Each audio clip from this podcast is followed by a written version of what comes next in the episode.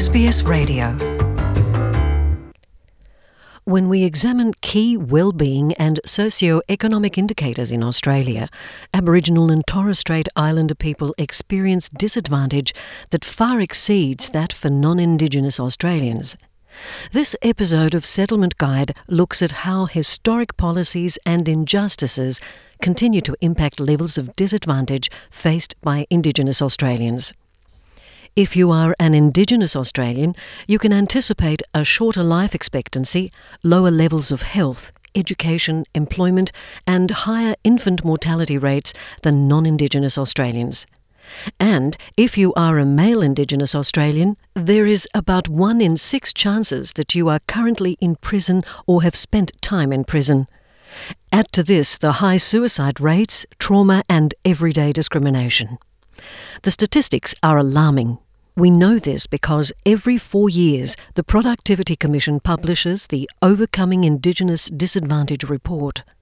Romlie Mokak is Commissioner at the Productivity Commission. The Overcoming Indigenous Disadvantage report is a comprehensive report on the well-being of Aboriginal and Torres Strait Islander people in this country. And the main purpose is to look at whether things are getting better or whether they're not, and if they're not, what improvements might need to be made. The report examines areas such as health, education, early childhood development, and justice. Commissioner Mokak says the report examines 52 measures to create a picture that reflects cultural contexts, languages, community remoteness, and family composition and how they intersect. Across these measures, we're not only interested in looking at health, for example, on its own or education on its own, but the interconnectedness. And that's what I think makes this report really useful because as we all know, you know, individuals are holistic. We're a part of family, part of kinship networks, part of community, and there are multiple things that come into play that affect our health and well-being. The 2020 report shows improvements in early childhood development and schooling and lower rates of infant mortality. It also highlights areas of deep concern, such as increasing numbers of children in out of home care.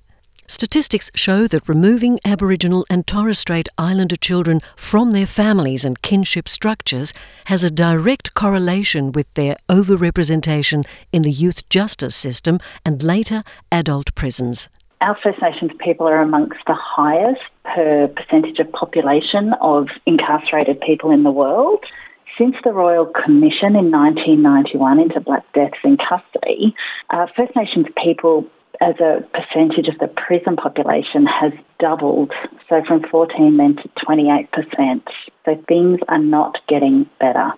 That was Helen Morrison, producer of NITV's new documentary, Incarceration Nation. She says Indigenous incarceration costs Australia $8 billion per year. Now, that's a terrible cost, but worse is the destruction of culture, family, and the added trauma of being related to people who are going into prison. And it just then rolls on to the next generation. And intergenerational trauma is something our country has never dealt with with our First Nations people. Attitudes and policies at colonisation can be directly linked to the lack of opportunities and the systemic disadvantages experienced by Aboriginal and Torres Strait Islander people living today. Past treatment, such as loss of land and culture, stolen wages, and violence, transmits poverty and other disadvantages from generation to generation. Romlie Mokak says it's important to recognise that while people live in the present, we are all products of our past. So, not just Aboriginal and Torres Strait Islander people, but people uh, who have journeyed from across the globe to make it to this place have come, you know, with their particular and unique experience and histories, and, and, and that needs to be understood. From 1910 to the 1970s, children were forcibly removed from their families and denied their cultural roots under government policies. This was driven by the idea that children would assimilate into white society. They are known as the stolen generations. Those very and impacts of child removals has led to a whole lot of people still trying to find their way back to their country, to their families. This plays out in potentially a range of areas in terms of mental health, perhaps alcohol and other drug use. We've got higher rates of family violence, for example. There are Indigenous Australians alive today who are members of the stolen generations or who had children stolen from them.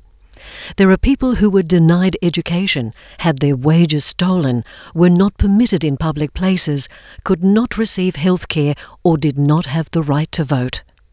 The impacts of these injustices play out most vividly in Indigenous incarceration rates, says Helen Morrison. The link and connecting the dots between the over legislation and government intervention since colonialism and how that has created trauma and disadvantage for our First Nations people. They are the two key drivers of incarceration. 20 years ago, approximately 4,000 Indigenous adults were behind bars. Now that number is around 12,000. This rate is 12 times higher than non Indigenous people. For young Indigenous people, it's 22 times higher. Understanding the reasons behind these overwhelming statistics drove Helen Morrison to produce her documentary, Incarceration Nation. I think it's time for truth telling you know, a deeper understanding of our past. And I think to lay it out in a way that the audience can link Indigenous incarceration to the past and the treatment of our First Nations people. Many Australians are committed to a nation that openly acknowledges past injustices. Helen Morrison says addressing disadvantage does not have to be complicated. When you look at it holistically, it seems so big and complex, but in fact, it's not. There are simple things that can be done to start making change right now. We have the answers in reports, we have the answers if we listen to community and First Nation voices. Closing the Gap is a government commitment to achieving health and life expectancy equality through a number of reforms. The National Agreement on Closing the Gap focuses on shared decision making between Aboriginal and Torres Strait Islander people and all Australian governments. Self determination is the key, says Romlie Mokak. It's pretty simple concept to think that those who are most impacted would be most invested in outcomes for their children, their grandchildren, etc. That Aboriginal Torres Strait Islander people come to the table with governments to determine what the priorities are, the solutions, the strategies to address those priorities, and to jointly be accountable for progress or lack thereof against those goals that they jointly set. Want to hear more stories like this? Listen on Apple Podcasts, Google Podcasts, Spotify, or wherever you get your podcasts from.